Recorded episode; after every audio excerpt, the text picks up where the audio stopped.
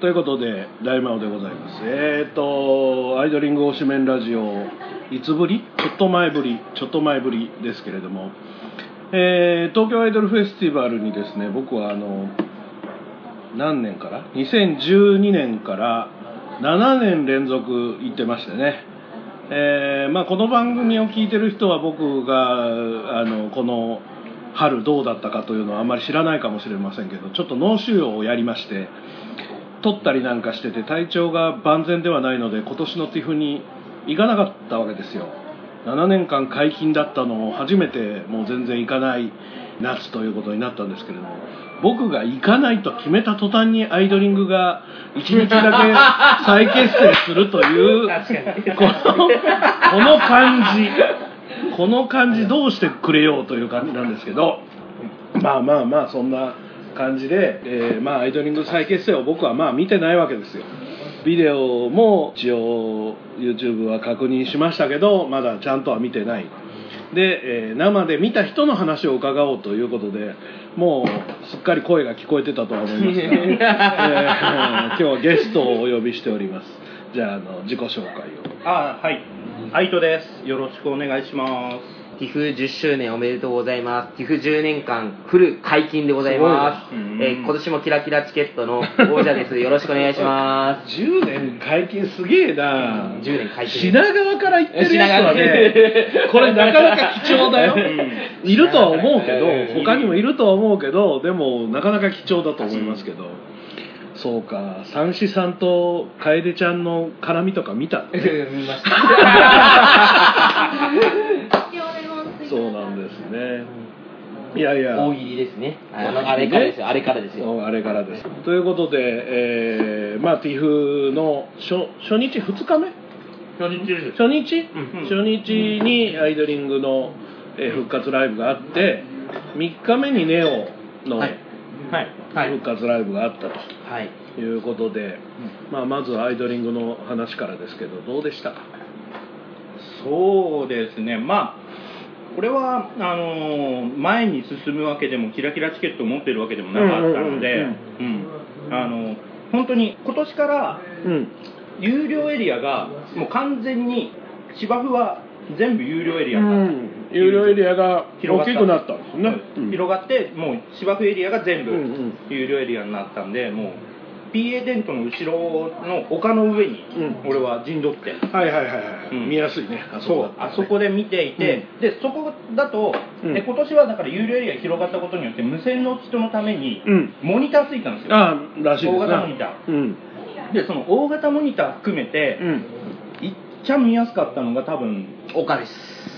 丘の上で間違いないああそうなんだ。間違いないです。えー、最前の方突っ込むより見やすかったと見やすかったはずです、うんだかだからら近い方が見やすいっていう人もいるんでしょうけどうん。も、岡はベストベストそうだよね、はい。あの近くに見たいかうん。全体を広く見やすいかっていうことで言うと突っ込んでいって後ろの方よりは、はい。丘の上の方がいいって丘ことだよね。上はもっていうのは、寄付に参加してないとわからないこと。あー。あの、無防備に最善突っ込む人は多分寄付をあんまり知ってないですね。うんまあまあでも確かにね、はい。ちゃんと分かって確かにそう。前はもうあそこが無線エリアだったのでそうです。無線の人たちが集まってるところだからそこで見るのはちょっとって感じだったけど、そうそうそう。それはありましたねやっぱりね。アイドリングのライブ自体はどうだったライブ自体は瀬戸りとかはほぼ覚えてないので、なあまあまあみんな覚えてないよ、あれですけどまあでも新衣装まで揃えてきて。ああ、うん。偉いもんですね、はい。力は入ってますね、うん。しっかりとアイドリングを復活っていうのを本当に適当にやるんではなくて、うん。10周年なんだからアイドリングを復活させましょうの,、うん。あの息は感じます。そうですね、うん。なんかスーちゃんと前アミミ、はい。えマイクもなんか書いてた、マイクですね。なんかはい。アミミもなんかいやいや書いてる。ツイッターで書いてたのツイッターで書いてたのはああ、そう、ツイッターで書いてるそう二人ですね。あの、はい。うん。スーちゃんが、まあ、そんなことをこうメンバーとかにも聞かれるんだけど、うん。私呼ばれてないしっていう、うん。だから最後まで全うした人でやるっていうことだから。まあまあ、うん。それよくよく考えてみたら、うん。そりゃだって早く辞めた人を入れて新しい曲を覚えさせんのかって話になるから、結局なんかスーちゃんだったりとかが辞めた後の「サマーライオン」とか歌ってるんで、そうだよね。うん、だからその辺の歌を歌うにはもうそれより前に辞めた人を入れて覚えてくださいってわけにはいかないんだから。うん。そりゃそうだよねって。まあ、全曲知っている子でやるしかないよね、そうそうそう最後までいた人の中で、うん芸能界に残っている人、はいはいはいはいはい、まあもしくは芸能界で何か問題を起こしてなないい人。それ大事ですよ。それ大事ですよ。それ大事ですよ。それ大事。誰のこと言ってんだろう誰のこと誰のこと言ってもいいんですよ。あの、まあ、言う必要もないことですね。はい。そうです。そうですねそれですよ。うんそうですねそれですよだから、まず、あの、日 SARA サ まあ、問題は起こしてないよそうでも問題を起こしてないけど。あ起こしたのか。起こしたけど起こしたしあの問題を起こしてないふりもしてるけど、うんもう名前も変わっちゃったからね、ええうん。そううん。えでもあのその人あれですよ。最近スーちゃんのインスタとあとルカピーヤのインスタにあそうそう登場しましあそうなんだ。あのぜひ見てください。あのへルー。ルーちゃんがあの、うん。寄付期間中に誕生日なんですよ。ああ8月のうんお誕生日おめでとうのとこに、えー、と問題を起こした人朝日スーちゃんルカピーヤうー。んあの問題を起こした人、えー、と今あっちで見ると髪色違うじゃない、うんうん。かんカツラですよねあれ。あれあれね。カツラですよああれカツラです。そうなんだ。あれカツラです。あそうなんだ。完全なカツラですよショートでもないないショートでもない。今まで通りのえーとあ、えばショショショあ見ますかボブのボブの黒髪です。ボブのへえあれは完全にじゃあまあウィッグなんだね。ウィッグだと思います、うんただただだからうん。だと言われてる。あだと言われてる人ね、はいあのここの人ですこの人。あ本当だ。前の通りだ 全然 SARA シャラな感じじゃない。僕の質問箱によく もうえ AV 確定ですけどどう思いますかみたいなことがうん。来るんですけどそれはどこ情報ですかと思う。うん。いやどこにも確定なんて書いてないしそういう AV の人たちが作ったグループに入りましたってだけでうん。いやそれはデビューしたら僕はあの見させていただきますけど。もちろん見させていただきますけど。いやあのね某王者君はいはがい。T シャツ今着てるこの絵描きの人が前にいたグループのあそうです。前に辞めた人が完全に AV にデビューしたんですよ。あの長野いちかちゃんそうそうそう。これが可愛いんだよ。もうファンサで買おうかなと思ってるんですけど。いや僕はそういうの全然。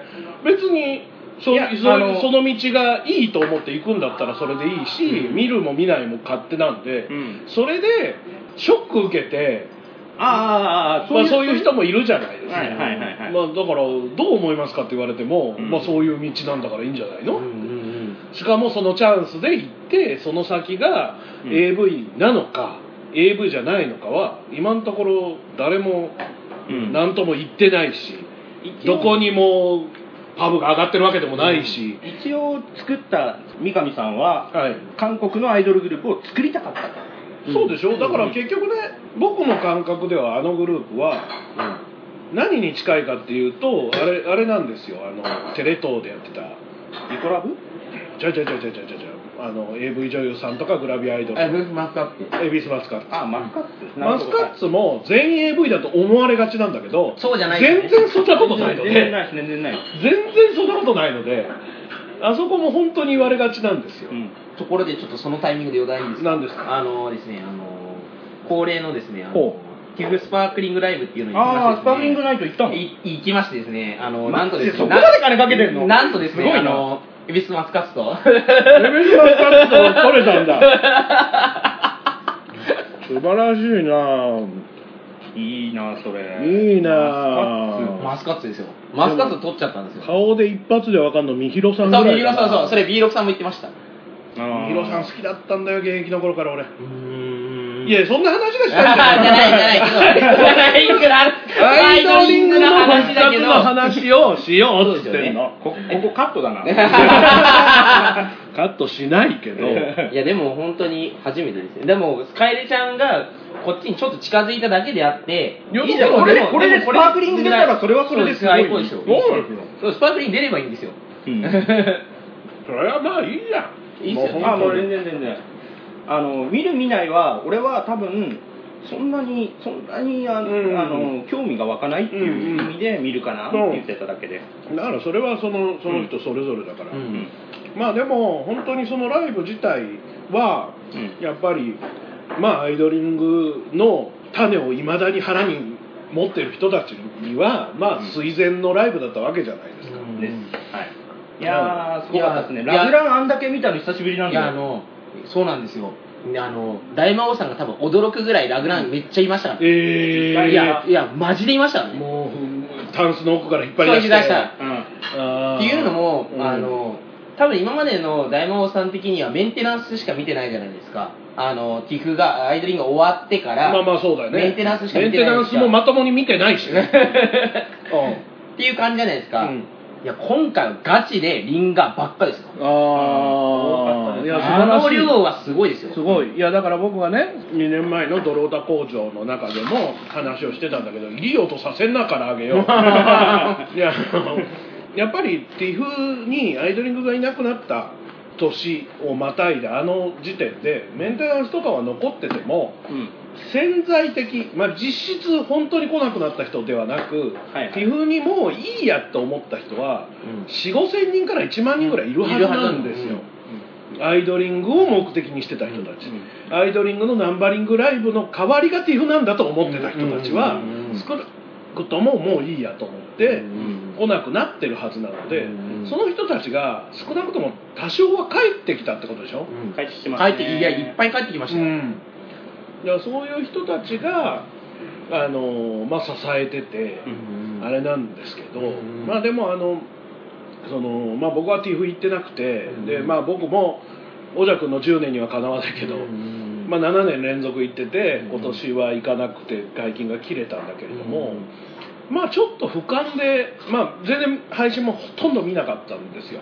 うん。金曜日のその時点で、うん。アイドリングのライブやってる時俺仕事中だったので、うん。で仕事の休憩の間にちょっとだけ見たのニコ生、うん。ただニコ生今無料会員だから途中でバーンされて、まあその間に打ち合わせだったりセッティングだったりあったから結局見てないんですけどちょうどあれかな自己紹介からサマーライオンかなんかだ自己紹介からサマーライうん、そこだけ見たんですよ、うんでそこだけを見る限りでは、まあ、かなりみんな仕上げてきてるなとういうん。感じはありましたね。それはだから結局アイドリングっていうののノウハウがちゃんとあったんだなっていうのはうん。思ってて、リハ始めますって言ったのが多分その開催週多分7月の本当に最終週からうんうんスタートですね。リハスタートっていうふうに言ってたんで、うんそれであそこまで仕上げてるんだからまあノウハウあるんだよねっていう、まともに今歌を歌ってる人はベスティムだけじゃない。そうですね。一応梅子も歌ってます、まあうんまあまあ。まあこれ一応ね、一応。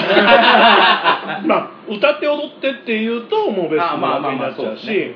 うん。で梅子さんもまあ自分で作ったりしてやってるのはまあ認めるしあれなんですけどその中でみんながこうちょっとやるだけで思い出せるっていうのがうんうん。まあやっぱり、まあ、いろんな人のメンバーのツイートとか見ててもすごく何楽しいとか、うん。楽屋だけですごい嬉しいとかリハが楽しいとかみんな書いてたので、まあ、そこの部分のそのアイドリング愛っていうのはやっぱこの人らすげえんだなと思ってうん。ファンだけじゃなくて。そこの部分は感心しましたね本当に。だから僕らが応援してて信じてたうん。当時のアイドリングっていうのは、まあ、やっぱり間違ってなかったんだなっていうのは、うん。ちゃんと今回出してくれたってことだと思うんで、いやそれは間違いないです、うん。本当に間違いないですなんか、うん。僕がそのアイドリングが終わってから、うん。ティフにもまた参加してって、うん。うんうん今年を迎えたんですけど、うん。もしかすると今アイドリングがもし続いてたとしたら、うんあの周りを見ると、うん。周りの方がいいんじゃないかなって思っちゃうかもしれなかったんですよ。はいはいはいはいはいあの今今のアイドルの方がいいんじゃないかなと思うかもしれないですけど、うんやっぱあの当時のアイドリングは本当に素晴らしいグループだったんですよ、うんあの当時レベルだったら、うん。要はアイドリングがいた時代の中ではアイドリングが一番ベスト。うん。でだからいいタイミングでもしかしたらなくなってよかったんじゃないかなっていうところはあって今もし続いてたら多分アイドリングってもっと人気がなくなってて要はスパガみたいになってるかもしれなかったんですよ。わかります？加賀のディスりはやめろ。わかるけど。気持ちはよくわかるけど。で今回そういうグループ結構見たんですよ。例えばアップが。アップガとかリンクもそうでしょ？そう。うん。要はあの僕がすごい見ててうん。そう要はアイドリングと同じ時代を戦った人たちが今もうこうなんですよ、うん。もう本当こうなんですよでいうかアップガとかもっと続くと思ったんですけどこれももしかしたらもう間もなくいかもしれないので結構見ててきついなっていう中であのね今年はベビレバニビナイン、えーあとどこだろう。まあまあ他にもいっぱいだけど、はい。そういう主要な人たちがいないっていうじゃないですか。でまあ例えば、まあ、普段塾もほぼメンバーがいない。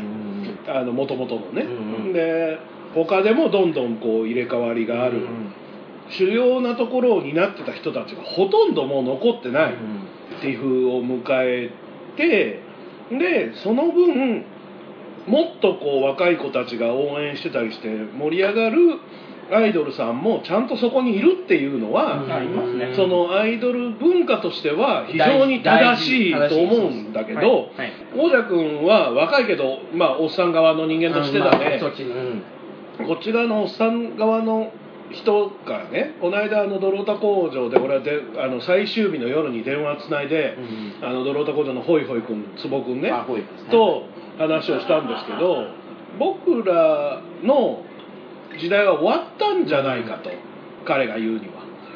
あ彼も言ってましたか？うん。うんなるほどね。だから僕ららの好きだったティフというかともう今はもう違う若い子たちの、お前も若いだろって何遍も言ったんだけど、うんうんでもあいつも結局高校生の時から参加してて、もうあいつも中身はおっさん側の人間なので、うんうんうんだからそれよりもさらに若い世代のものになったんだと、でそれが悪いことじゃなくてなんちゅうのかな、まあ、他の普通のフェスみたいな雰囲気に近くなったんじゃないかっていう記事も読んだけど、まあ、それにまさにその通りまさにその通りだと思いますよ。でもアイドリングを推してた立場としては、うん。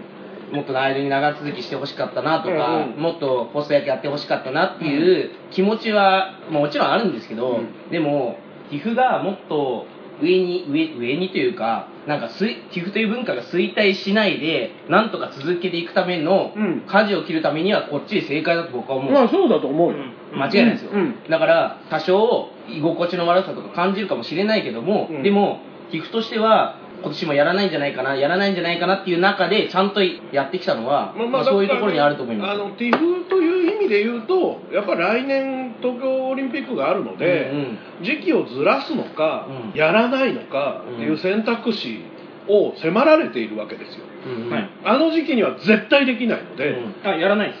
やらないこともう確定してるでしょ？キクタケ P がもう言ってます、うん、それが来年できないっていうことの上でその次の年に果たしてやりますかってことです、うん。ギリギリが NPP じゃないですか？だから2020年の NPP はもう開催決定していて、あそうなんだ。はい。うん。でこれは決定しているのでそこでつないでうん。で2021年にもう一回やり直すっていう。ああそうだね、ん。NPP2 回連続にして。そうそうそうそうそう、だからとにかく僕が注目しそその点で注目してるのは NPB であ発表するかなんですよ。毎年そこそうだよね。で「いうやります」みたいなことを発表するので、うんうん。そこで言うか言わないか結構注目してて。そうだね。まあそうですね。僕的にはあのい1月2日3日は TIFF をやるかやらないかの告知が一番最重要であるので。うん。まあだからなんとなくだけど10年っていう節目で、うんまあその次の年には東京オリンピックがあるからできませんってもう分かってて、うんでそこにアイドリングが再結成されるっていうのが、なんかこう俯瞰してみると、ワンパッケージのゴールが見えた感じがうん。やっぱりするわけですよ、だからそれがゴールにしないっていう菊竹さんが、まあ、来年の NPP で辞めるんじゃないかという話も出てたけれども、次が誰になるにしろ続けるのか続けないのか文化にしたいのか儲けなのかってことだと多分儲けの方が大事なのでおそらくね。うん。だからこそあの冒険王的なものもほぼやってないでしょ今、うん、去年あたりからほぼほぼやってない状態になっちゃったのは、まあ儲からないし儲かった儲かったっつって株主総会であの水増し報告してたから。3倍に水増ししてたらしい。です2015年あたりのやつを、うん。いやそんなに儲かってねえだろみたいな話になったらしい。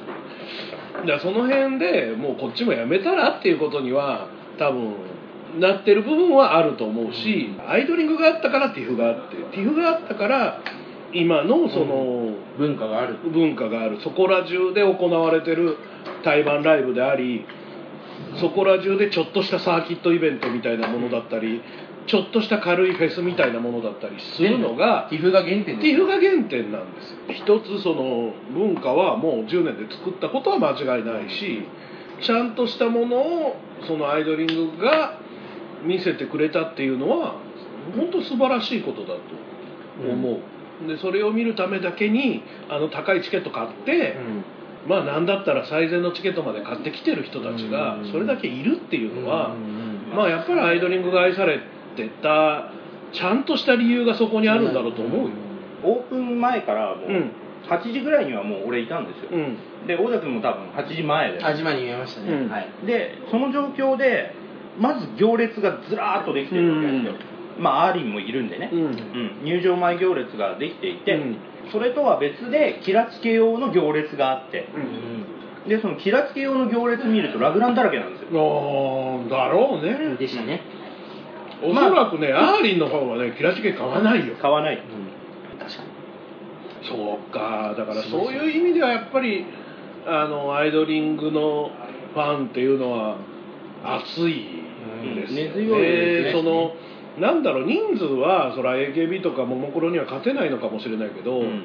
熱く深い人が多いっていうのが、昔からね最善管理の原点はアイドリングみたいに言われてるけど、まあそういうねみんなが知ってる最善管理のまあ悪しき名前とかの人をメンバーのお芝居とか見に行ったらいたりするわけですよ。すよね。す。するとね、うこの人今でも頑張ってんだなと思うわけ、ん。あの当時はあいつらよと思ってたけど、でもあ今でもちゃんと個人の芝居とか行ってうん最前にいる,、いるんだよ。どうやってチケット取ってるのか知らないけどなぜか最前にいるんですよ。確かに。だからそういう意味ではしつけえし熱いしすごいと思うの。うん。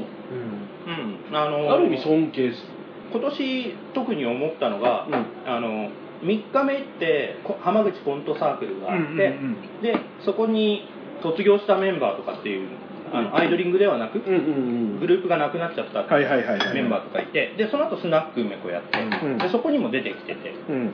でまあその中の筆頭で、まあ、パスコのナチュがいて、うんでナチュとかもずっとトークしててでその時にチラッとナチュが言ったのが「わしのファンいねえな」っていう。うんもうそうですよね。多分そうなんですよ。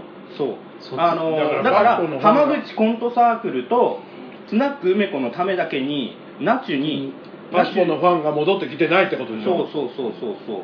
スナック梅子もう5年？5年やってます、ね、5年やってる状態。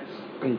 その間ずーっと一番前の真ん中はあの人なんで。あの人。あの人です。うん。はい、技術リビングドア行ってもあの人です。はい。本当にそれだけギュッと固めてもう絶対に離れないっていうふうに。いやだからすごいと思うよ、うん。うん、いやだからアイドリングっていうグループちゃんとしてんだなっていうふうには思ってて、おにゃんこはともかくとしてうん。その後のチェキッコどうなったの？っていうのとか考えるとうんうん。ずっと露出し続けてくれてるっていうのはあっても、うんうん。そのためにちゃんと金払ってでもっていうふうに思ってる人がいるっていうのはで昔一世をそこそこ風靡したアイドルさんっていうのをじゃあ再結成してどうなのっていうと多分ピンクレディークラスじゃないと客呼べないんですよ。なるほど、うん。ほうほうほうほうほう多分ね、うん。逆にね急にピンクレディー呼んだらねじじいいっぱい来るいっぱい来る。多分。ピンクレディーにサンステとかやらしてみ？ホットとスマイルとドールとかやらしてみ？じじいいっぱい来るから。いやだからそういう客の呼び方をしなきゃいけないんだけどアイドリングが終わったのに、うん。アイドリングこの再結成もそうだけど、うん。スナック梅子とか浜口コントサークルのためにその人たちがずーっと来てるんですよね、大人数じゃないかもしれない、うんだからそういう意味でアイドリングというコンテンツが生んだそのファンの人たちファン様と呼ばれる人たちっていうのがまあいろんなところにチリチリバラバラになっていろんなところを押してる人もいるだろうし、グラビアばっかり言ってるやつもいるし。だ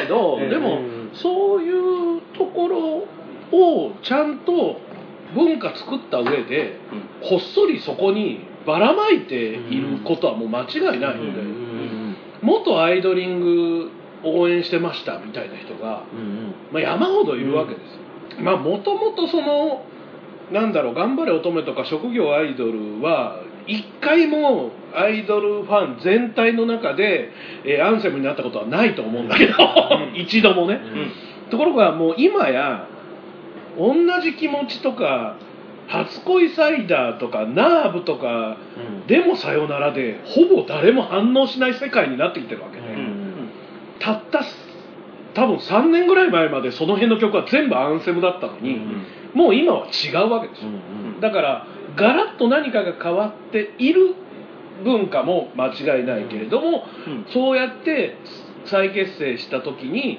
集まってこれる底力も持ってるっていうのは、うんちょっと面白い状況にはなってきてるので、うんこれ両輪ちゃんとしっかりやっていけばそれこそ他のロックフェスとかみたいに10万人呼べたりするようになるんだと思うんですけど。ね、だから1年に1回だけアイドリング10周年だからじゃなくて毎年やればいいんだと思う毎年やるとでもまあまあ飽きてくるかもしれない。力尽きる人がどんどん出てきちゃうかなっていうのは、だから2年に1回ぐらいで。そうだから メンバーじゃなくてもいいしだからそれこそ今回よ呼ばれなかった古い人で古い曲だけやってもいいし、なんかそういう面白さがそうですね。ねうん。子持ちだけでやるとかね、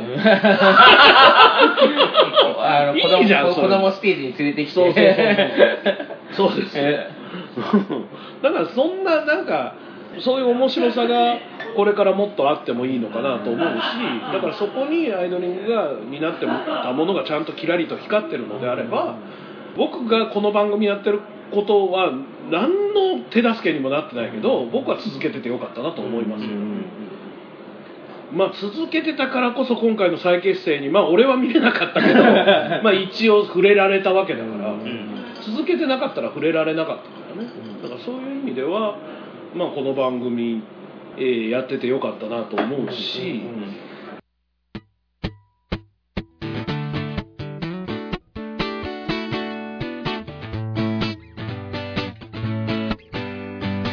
大魔王ラジオチャンネル。大魔王ラジオチャンネルはいつもあなたのそばにいます。大魔王が運営するネットラジオそして YouTube の各番組。大魔王春郎のグッタイミュージック。帝大魔王のオタクの隠れ家。大魔王岩橋の貴族のたしなみ。分かち合うラジオ音楽館。大魔王とヒゲのクリエイターズラボ。最強最後のドルオタ工場。大魔王のお風呂ラジオ。すべての番組をぜひチェックしてください。登録もお願いします。せーの。大魔王。ラジオチャンネル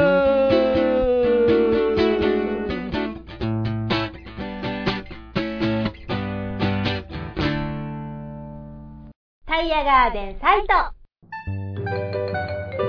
タイヤを調整する必要がなくてもタイヤを交換する予定がなくてもそもそも車を持っていなくても？社長のたっちゃんです。僕に会いに来てください。お待ちしてます。大阪モノレール豊川駅近く佐川急便前。あなたの街のタイヤ屋さんタイヤガーデンサイト。タイヤガーデンサイトでググってググってまあ、それに対してネオは芸能界辞めた人2人も復活してたじゃないか、そうそうそうそうあいつさん見ました？見てないです。あじゃあ僕が見ました。完全に。どうどうで僕が見た僕もちょっとだけ動画で見たんだけど。まずそのライブの前の話からさせてください。あそうなんだ。あそれが大事なんですよ。今回あのアイドリングは得点ない、得点がないんですよ要はポンちゃんとかルーリーと握手はできないわけできなかったね。でも、今回ネオだけは、うん。えっと4日の、うん。えっと11時半から12時半を、うん。これすごいですよ。エンパイア東京女子流シュカシュリンクに挟まれてやってたわけですよ。そのメンバーだとなんか人数的にちょっと落ちそうな気もしないでもないすごいですよね。そのメンバーの中でやってたわけですよ。で、あの大魔王さん定番ネタのあの泥船ネタですよ、うん。あの あのテントで売ってもあの言っても誰も買いに来ない誰も買いに来ないあのメンテナンスをやる時はね。あれあれがあの2016年から3年、あの2016、17、18、3年あったじゃないですか、あったね。で今年ですよ、うん。今年どうなったかっていうと、うん。えまず物販で売るのをやめたんですよ、あ要はそうなの？特典会会場で物販をやるわけですよ。あそれやってもよかったんだ。それね、あのそれグレーゾーンなんですけど、一応、ね。一応、一応、一応完全にグレーゾーンだよね。一応、一応、一応、昔からやってる物販のところで勝手に自分のテントの中で握手会やるのもあれグレーゾーンだよね。グレーゾーンです、グレーゾーン です。今回今回だからもう物販ゾーンと特典会ゾーンが完全に分かれた位置になってて、うん入り口すら別になってるんで。はいはいはい。そうなんですよ。うん。物販で買ってわざわざ出てもう一遍入らなきゃいけないんですね。であの特典会ゾーンの入り口はまあえげつないまあ、えげつないですよ。キラキラチケットはあの一緒に入りますけど、他の人たちえげつない量で、並ばないといけないんで。うん。今回物販と特典会分けて、物販はもうすもうすぐ入れるんですスカスカスカスカで入れるんで。うんっていうのもだっていらないじゃないですか。別にやってもやんなくても、アイドルいないから。あの金属探知機とかやんなくても、荷物チェックとかしなくても。もう完全に物販ゾーンにはアイドルは来ないもう来ないですよ。大体もう、うんほほぼ来ないです。だから今まで小さいとさっきも言ったみたいに小さいとこだったらテントでうんうん勝手に握手会やったりしてたのもやらやないですよ、そうです。まずやってまずやってないです。でも昔のスルースキルズみたいにスタッフ0人の場合はどうするんだろうね。ま あ金曜日金曜日金の夕方ぐらいにちらっと行ったんですけどまあ誰もいないです。ああじゃあ本人たちっていうのは来ない。来ないです。だからそういうで分け方だでスタッった。ねフもスタッフも本当にいないみたいな状況なんで。ああただテントが立っているだけ。そう 悲しい話だな。まあまあニジマスみたいな有名なところはうん。スタッフ置いてましたけど、うん。そうじゃない限りもう特典会も終わってる状態だったらテント閉めてる閉めてあますーね特典会、このメンバーの中やったんですよ。うん。なので、えー、誰も来ねえんじゃねえと思ったんですよ。うん。ところがどこですよ。このメンバー並んでですよ、うん。えートップですよ。おトップですよ。すごいな。いやトップトップどころかあのまず神原さんが要は泥船を3年間やったじゃないですか、うん。誰も来ないじゃないですか、うんその多分部数で T シャツを発注したわけですよ、うん。あの速攻であの買いました。で速攻であの T シャツ売ってたんですけど、うん。モロちゃんさん買えてないんですよ。モロちゃんさん並んでたんですよ。モロちゃん並んでたんで買えなくて。あ僕買えたんですけど。一昨年の泥船 T シャツなんか箱山ほど飛んであってもう余りまくってた。からねだってタオル4000円ぐらいしてこのタオルがっつって。っていうレベルだったじゃないですか、うん。今年速攻ですよ。そうだね。もう速攻なくなって。だからやっぱり違うんだね、ん。そうですよ。でメンテナンスじゃダメなんだねやっぱりねそういう意味ではね。まあメンテナンスはそういうグループじゃないんでそうそうそう。いうグループ。たいやだ物販を売るグループじゃないんですよ、うん多分そう。ですよ。でで、グループでもないしなある意味ねまあ、T シャツ3000円にですよ、うんサインを書くんですね。ほうほう書いてくれるんですよ、うん。だから久々に4年ぶりに席前にうん。サインを書いてもらうっていう、ほうほうほういやもう最高ですよ。うん。だって舞台は行けますけど舞台であのサイン書けますけど、うん。あのそういうのにはもう行かなくはなってるので僕自身も。あそうなんだ。ブレスティモの2人はすごく上手にうん。今やってる状態なので、はい。今は言ったら一番お客さんを持ってるそうです持ってます人ねたちだから、現状現状ね。現役だからね、うんそういう意味でまあすごい並んでて、うん。まあ速攻で完売するじゃないですか、うん。で神原さん慌てて あやべえどうしようみたいになって、うん。えどうしようどうしよう。あじゃあ3000円の T シャツでサインかけるんですよ。それをもう1000円で私物サイン、すごいでしょ？ほぼ地下のお値段ですそうそうそう。だけど、まそれを多分数年前の看板そうそうまはあそのそれを臨機応変さがなかったけどそれをちゃんと3年間で学んだんですよ。自分がやってることはおかしかったっていうことを ちゃんと理解してちゃんと理解したんですよ。わかります？これ。だから俺僕すごいと思ってこれは絶対これで喋んなきゃいけないなと思ったんで。なので1000円私物チェキや私物サインになってあループですよループ。いやそれはねまあ問題は何にしてもらうんだっていうのがもうえー。そんなに持ってねえ一般ゾーンで荷物持っていかないから。なのでなので僕はこうしたんですよ。あのうん。買った T シャツにサインもちろんしてもらう,、プラスキラキラチケットの控え室に戻って、うん。あの32号の T シャツラグラン T シャツを引き出して出してうん。これにサインしてくださいって言ってもう一回ループしてサインをしてもらって、うん。無事あのラグラン T シャツに関間屋のサインがああ咲くよっていやそれ本当に最高ですね、そっか。ラグランにサインしてもらうタイミング本当になかった。中ですよね。アイドリング絶対ないですよね、アイドリングはねそもそもまあチェキとかもなかった。ほぼったし。チェキもほぼなかったし。で握手以外の特典会ってほぼなかったんですよ。うん写真撮るあれもなかったし。そういう意味では、うん。ある意味お高く止まってたんだけど、うん。逆に言うとそこまで業界が熟成してなかったから、うん。みんな知らなかったあっていう。知らなかったのが大きかったですね、うんだから AKB とかもどんどん写メ会とかうん。どんどん進化してってるのに、うん。アイドリング進化しないまま全員握手永遠にやらされるっていう、だからそういう意味で僕はアイドリングあのタイミングでなくなってベストだったんですよ、まあまあ今もそれやってたらはってなりますよ。ね今今それだったら本当ハードだよ。はですよね、うん。だからそれじゃなくなでも今今でもまあそういうグループありますからね。あるのあ中には。あなんかありますけど神原さんがそこにおやっと気づいたかっていう、うん。もう僕はすごいそこが嬉しかったですね。いやでももし今例えばネオだけでも復活しますと。うなったらおそらくチェキとかはやるだろうんやるでしょうね。やね。やらないと無理だもん。ね。結局 CD とか売るものがありゃいいんだけど、ん。大体のところにはないわけですよ、うん。で地下に行けば行くほど売るものがないので、まあブロマイドだったりとか、えーまあ、いろんなグッズを作ったりとかして売るんですけど、まあ、今までで一番面白かったのがあの新メンバーが入る前でサトレナが辞めた後のマジパンですよ、う ん れね、ちょかっといろいろと、いろいろとねさ、前のレーベルから CD が出せなくなってて、CD も売れないし、うん。売るものがひまわりが描いたイラストステッカーだけっていう、4人のイラストステッカーだけなんですよ。でも、レギュレーション的には、2000円か3000円買ってうん、チェキを取るのがランダムなのよ。うんうん9時なのよ。うん。いやいや、ちょっと待てと。このステッカー何枚も買わせるのか。いや、だからもうそうなったら、もう、チェキ券1000円で売ってくれと。うん商品売った対価としてもらうパターンっていうのが、やっぱり、大手は基本それなんですよ。下がれば下がるほどチェキ券を売るんですよ。もうそれにシフトしてきますよねそうだからそれでいいと思うんだけどね、それだったらみんなだって死ぬほどループするし、うんうん。物作らなくていいし、売らなくていいんだから、本当に。券は渡してもまた帰ってくるから、うんうん。また渡せばいいわけだから。だからそうやって学習してるっていうのはいいことだと思う。いや本当にこの3年間は無駄じゃなかったなっていうプログレでちゃんと学んだんだなっていうのは僕はあのすごいそこが嬉しかったですなので大魔王さんはそれをぜひ見てほしかったんですよ。確かにうん。だからそれネオの今まで行きたかった今だから今までずーっとドロフレドロフレドロフレドロフレって3年間言い続けて 今年はどうなんだろうって僕も心配だったんですよ。そしたらもうすごかったですよ。だからもう本当に今まで多分すぐ終わっちゃってたと思うんですけど、うん。すぐ終わっちゃって買うやついないかみたいな感じですよね。だって同じ人がぐるぐるぐるぐる回ってんのを見せられるって。あの人は多分もうすぐバターになるなっていう感覚だったの一昨年ぐらいまでの。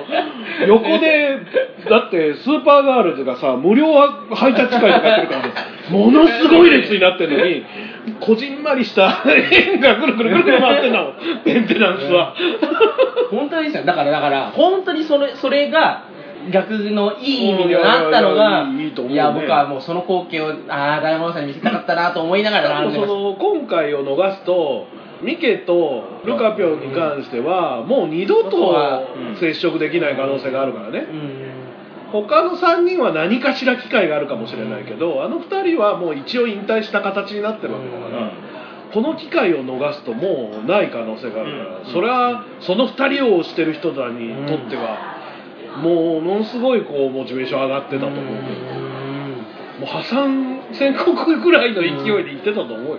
まあ。俺だって行くわまあまあまあまあ。まあまあ、うんまあ ING もあったんでね。うんうん。そうですね。だからそれもこれもやっぱりなんだかんだっつっていろんな形を取りながらメンテナンスだ ING だとか言いながら続けてきた功績っていうのは確実にあるので、うんアイドリングという名前は使えない使わないにしても、他の形っていうのを一応続けてある程度の人数は切らない切れないで来てたっていうのがそこにつながってくるんだと思うんで全くやってなくて急にポッとやっても、まあ、そんなことにはなかなかならないだろうなとは思いますけど、まあ俺が行か行かないですからね多分。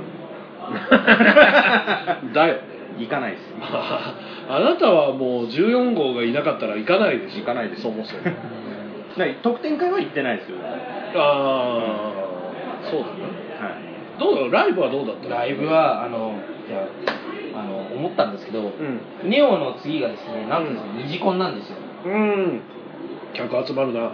あもちろん客集まってるんですけど、うん。中身は要は二次コンだらけになってるって想像つきませんか？そうです。よでなので思ったんですよ。俺絶対ドールファクトリーでやった方がいいなって、はいはいはい。要はあのどこでやったんだっけ？ホットです。ホットでやったの？ホットですよ。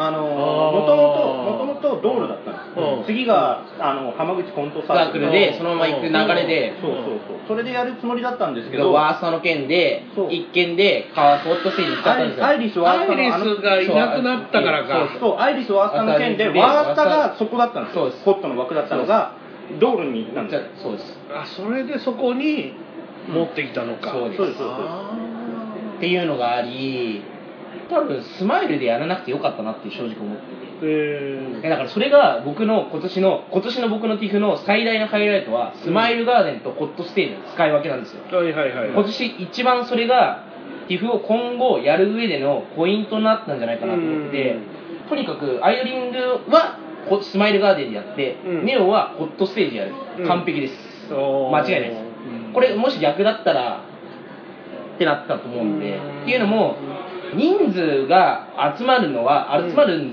グループは絶対今はスマイルガーデンでやったいやもう絶対そう。100%そうなんですよ。絶対そうです。で、えっとみんなあのホットステージをメインステージだと思いがちだけどティフのメインははスマイルガーデンなんですよ、うん。それをようやくティフが気づいて、あのそっちにシフトチェンジしたのが今年のもうティフ10年間で一番変化したところ。今までのティフ2018まではつ絶対ホットステージがティフのメイン扱いされてたけどそうだよ100%メイン扱いされたのに、うん。今年からスマイルガーデンに変更したっていうのが、うん。多分ティフのその今年のコンセプトの2010矢印2019矢印クエスチョンの最大はそこだと思うんですよ、うん。要はスマイル過渡期というかここで変わる。ここで変わるっていうのはこのタイミングこれ絶対これで、うん。これからスマイルガーデンに人数が集まるグループをボシッとやっていくっていうのなのでこれから今までもしかしたらスマイルガーデンに出ることが可能だったグループが、うん。もしかしたら今後出れなくなるかもしれない。で例えば、うん。僕が思ったのはリンクがこれから多分スマイルガーデンに出れるかどうかは怪しいです、うん。あのあもちろんにメンバー増やしたりとかして、うん。あのファンの人数増えればもちろんスマイルガーデンできますけど、うん。ちょっとリンクが今怪しいなって思ったのと、あアプガはもちろんスマイルガーデンやるんでしょうけどちょっと人数が足りてないあでスパガもやるんでしょうけど人数が足りてない。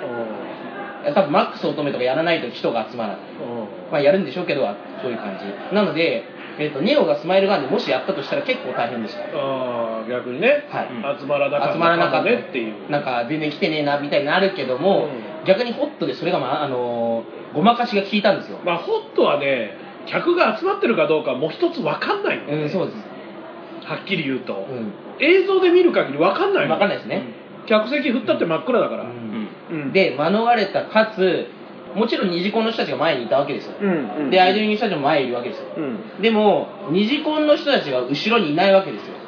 わかります？うんあの二次コンの人たちはもうさ前もって入ってるんで。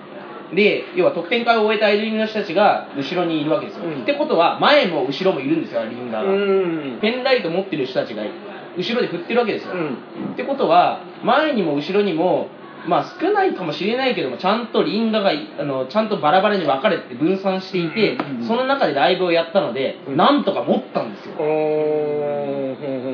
やっぱまあ盛り上がりはちゃんとちゃんとちゃんと作れねてないで4年もブランクがあったので、うん。ネオこそ4年のブランクですよ。そうですね。あの職業アイドルみたいに毎年やってるわけではないので、ネオこそ4年のブランクがある中で、あもちろん僕もですよ。久々に見たのでコール忘れましたよ、うんレーナちゃん、里レナだけですよ。ちゃんとみんながコールできてた。あれレーナちゃん、レーナちゃんみたいのを最初で、こうやってやってうんやつはいましたけど、あまともにできてるのはレーナちゃんぐらいで、あの、関前とかマーイちゃんとか全然声聞こえないし、あの、ミケ、てか、ミケーラを、ミケーラって言えばいいのか、ワッコさんって言えばいいのか。それぞれは、もう、もう、もう、ねもう統一性がねない、もう、統一性の頭取るやつがいないってことでしょつまり、でかい声出せるやつ。そうでかい声出せる人たちがいない状態の中で、まあ、うりゃ多いの。うりゃが言えるやつがいないってことです。なので、もちろんコールとしては、あの他のグループにはもちろん劣ってた部分はありますけど、でも、4年のブランクありながら、頑張って声を出そうとしている人たちが、やっぱ散らばってちゃんといて、ちゃんといて、ペンライトも振るし、うん。あの見栄えとしては全然悪くない。ちゃんと、あの、ライブが流れていったんですよ。うん。だから僕はその久々に曲も聴くし、うん。コールも言えないところ部分もあったけれどもあの5人がホットステージという舞台に立って動いてる姿を見れるっていうのがもう最高なことですよ、うん。もう普通あの1回終わったグループがホットにですよ。出れないね。出れないですね。普通。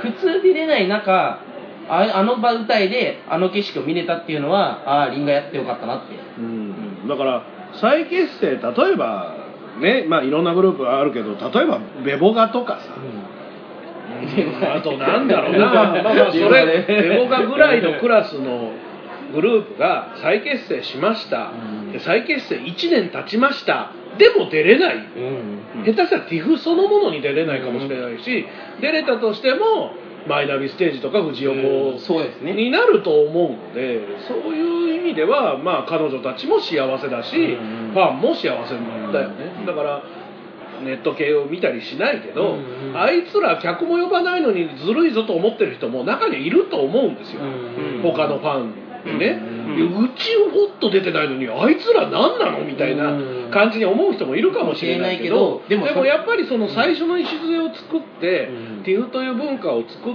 たうん。グループの先にいたネオっていうグループは、うん。だからそういう意味では幸せだったんだと思うけどね。文句言われるのはもうしょうがないと思うし、まあ言ってる人いるかどうかも知らないんだけど。でもまあそういう意味じゃやっぱ幸せだよね。だから大門さんがあの場にいてどう思うかちょっとよく僕はよくわかんないですけども、少なくてもあそこの場でライブを見れたこと。うん。あの空間としてのクオリティはもちろん低かったけどもそれではそれでいいと思うんですよ。いやお俺多分どっちも生で見てたらどっちも泣いてると思うよ、うん。うんうん笑いながら、うん。うん。そりゃもうそりゃだってねあのもう本当にそのなんていうのかなもう最初にも言ったけどナインもいないベビレもいないホワイトールも今年で最後、解散したわけじゃないけど Negicco も呼ばれてないのか、うん。来なかったのか知らないけど、うん。来てない、うん。バニラビーンズもいない、本当に僕らが一番最初に好きだった TIF っていう景色じゃないわけですよね。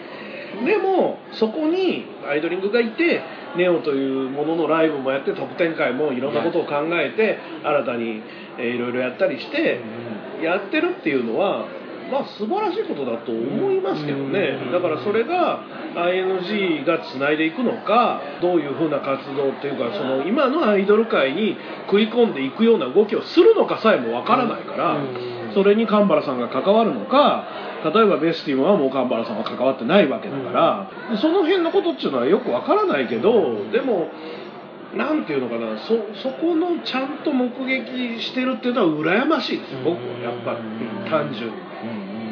まあね、だからこの番組やってるから、まあ、僕はこの番組をやってるからアイドリングのファンになった変な人なんで、だけどやっぱりそのアイドリングをずっとこの番組ももう8年経つわけですよ、休み休みだけどね。だから8年やってて追いかけてきたグループだからそこをみんながちゃんと目撃しに行ってそうやってラグランが山ほどいて、大体その T シャツなんだよと思ってると思うよ。周り なんだあのダサい T シャツと思ってると思うよ。見たことねえなと。それが山ほどいて応援できる環境っていうのはすごいと思うし、だからそこの部分はやっぱりアイドリングっていうものを応援してきてやっぱりリンガーでよかったなっていうのは本当心からだと思うし、本当素晴らしい。本当素晴らしい。です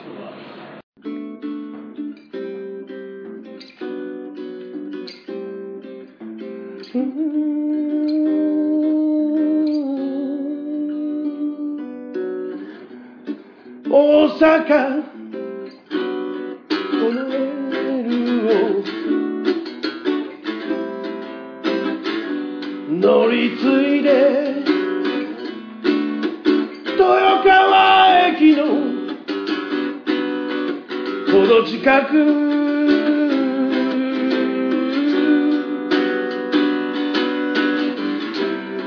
そこが北大阪タイタイヤも扱ってるプロのお店。ああ北大阪タイヤに。遊びに行きませんか？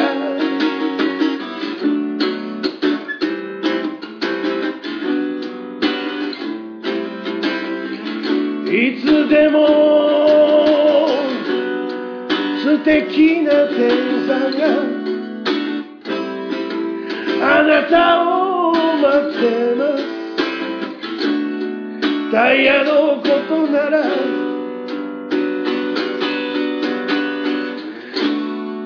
いつでも待ってメ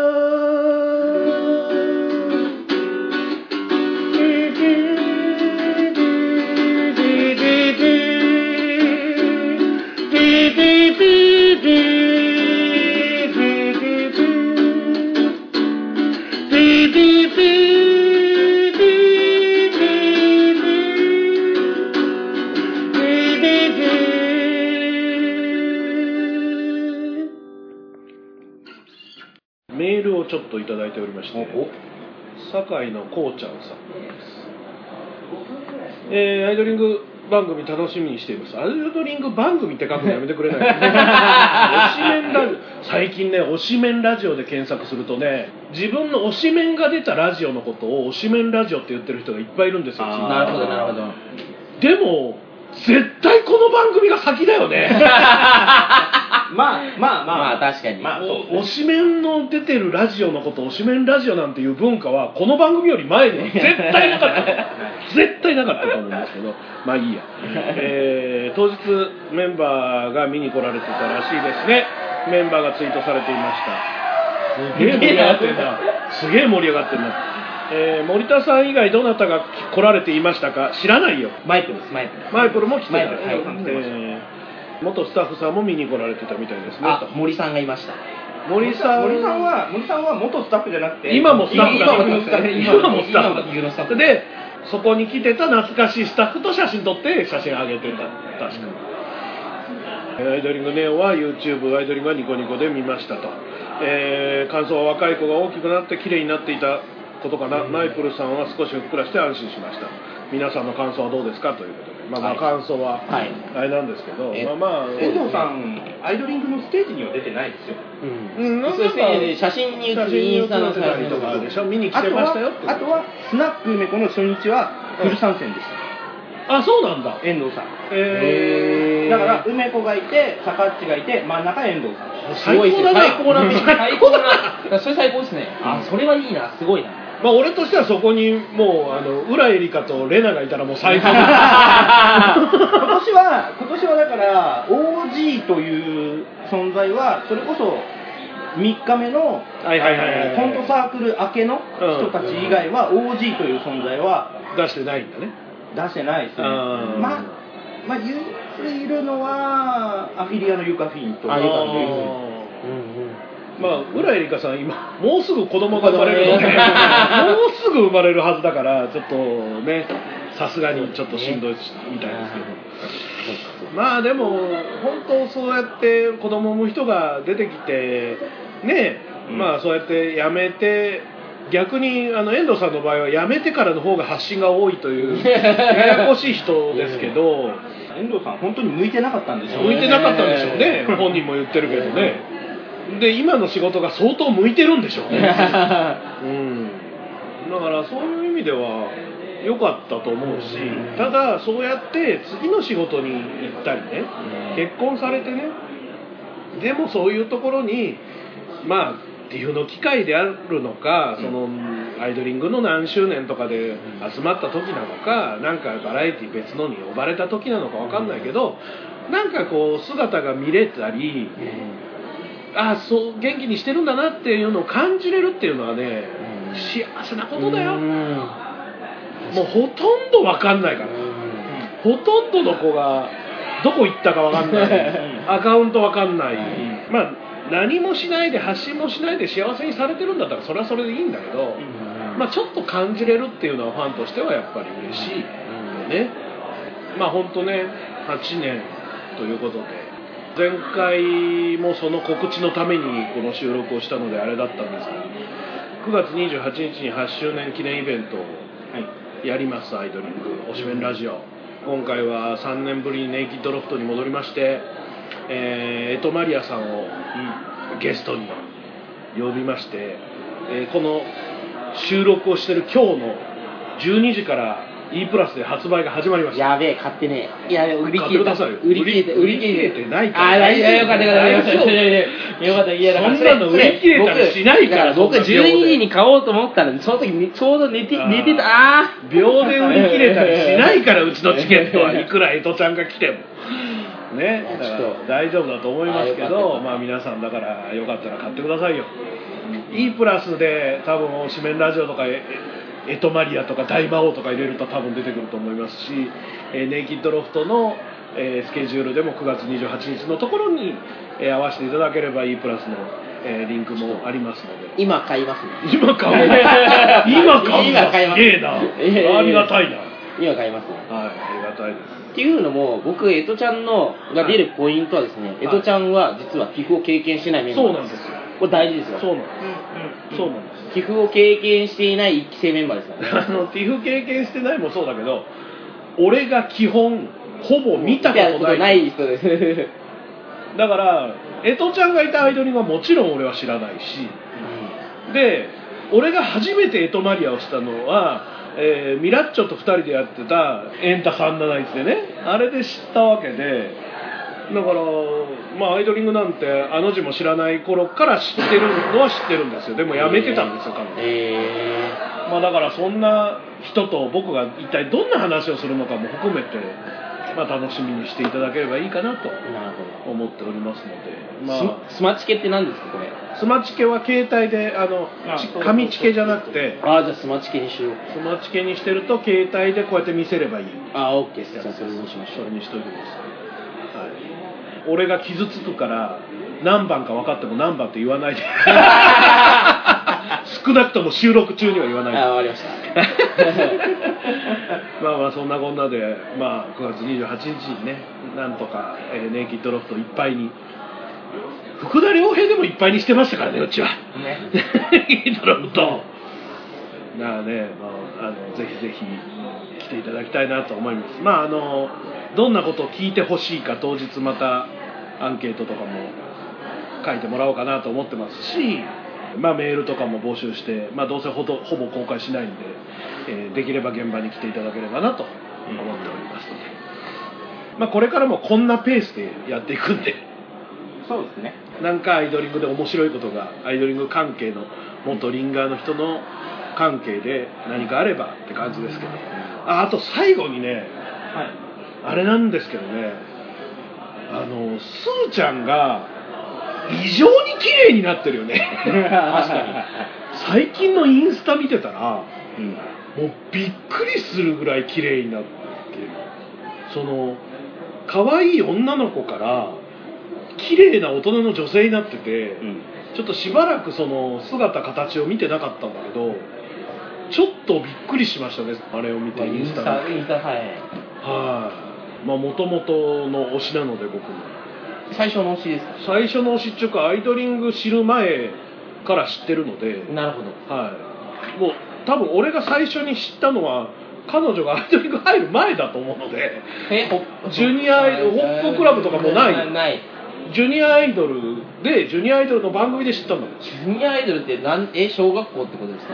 小中学校ぐらいだったんじゃ中学校ぐらいですなか？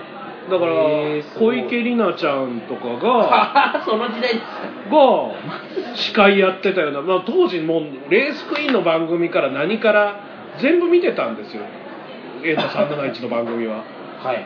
だその中のジュニアアイドルの番組で知ったのがすーちゃんだったので、へうん。ああこの子将来楽しみな可愛い子だなと思ってたらアイドリングにアイドリング入ったことは知らなくて。えで後でアイドリングに「おすーちゃんいるんだ」みたいななるほど。感じだったよ。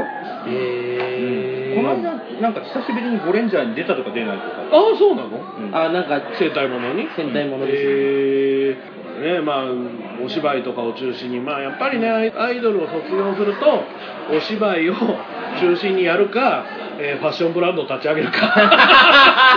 え？そうそういうことになるわけですけど、はい。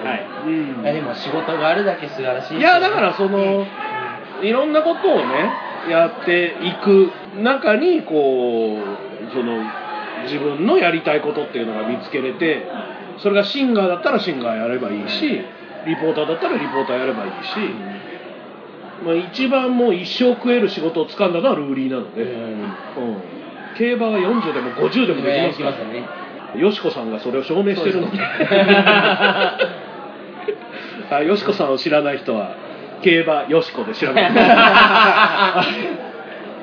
まあそんなこんなで、えー9月28日までにもう一回更新することは多分ないので、えーアイドリング推しメンラジオをぜひイベントで、えー大魔王目撃しに来てください。よろしくお願いします。はいということで若者が盛り上がってますのでこの辺で締めたいと思います。アイドリング推しメンラジオ今回のお相手は大魔王とアイトと。